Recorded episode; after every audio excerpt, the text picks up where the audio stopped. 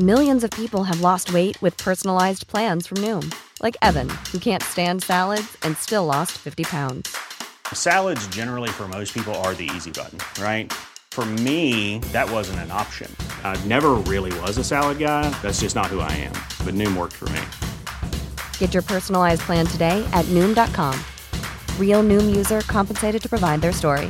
In four weeks, the typical Noom user can expect to lose one to two pounds per week. Individual results may vary. Welcome to this date in weather history for Monday, January 31st. I'm AccuWeather.com's Evan Myers. On January 31st, 1911, the weather records show that Tamarack, California closed the books for the month on snowfall, and there were 390 inches or 32 and a half feet of snow that had fallen. That established a record that still holds well more than 100 years later as the most snow in a calendar month anywhere in the United States. Tamarack, formerly known as Camp Tamarack, is an unincorporated community in the Calaveras County of California in the U.S.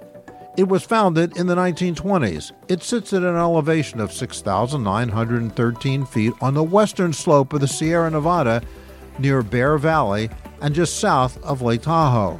It's prone to getting huge snowfalls as storms blow into Northern California from off the Pacific Ocean.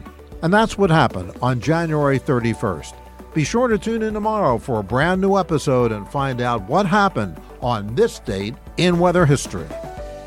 Listen to Weather Insider every weekday for a discussion on trending weather news. You'll get detailed insight into major weather events and learn the why behind the weather, gaining knowledge on terms like what's a nor'easter.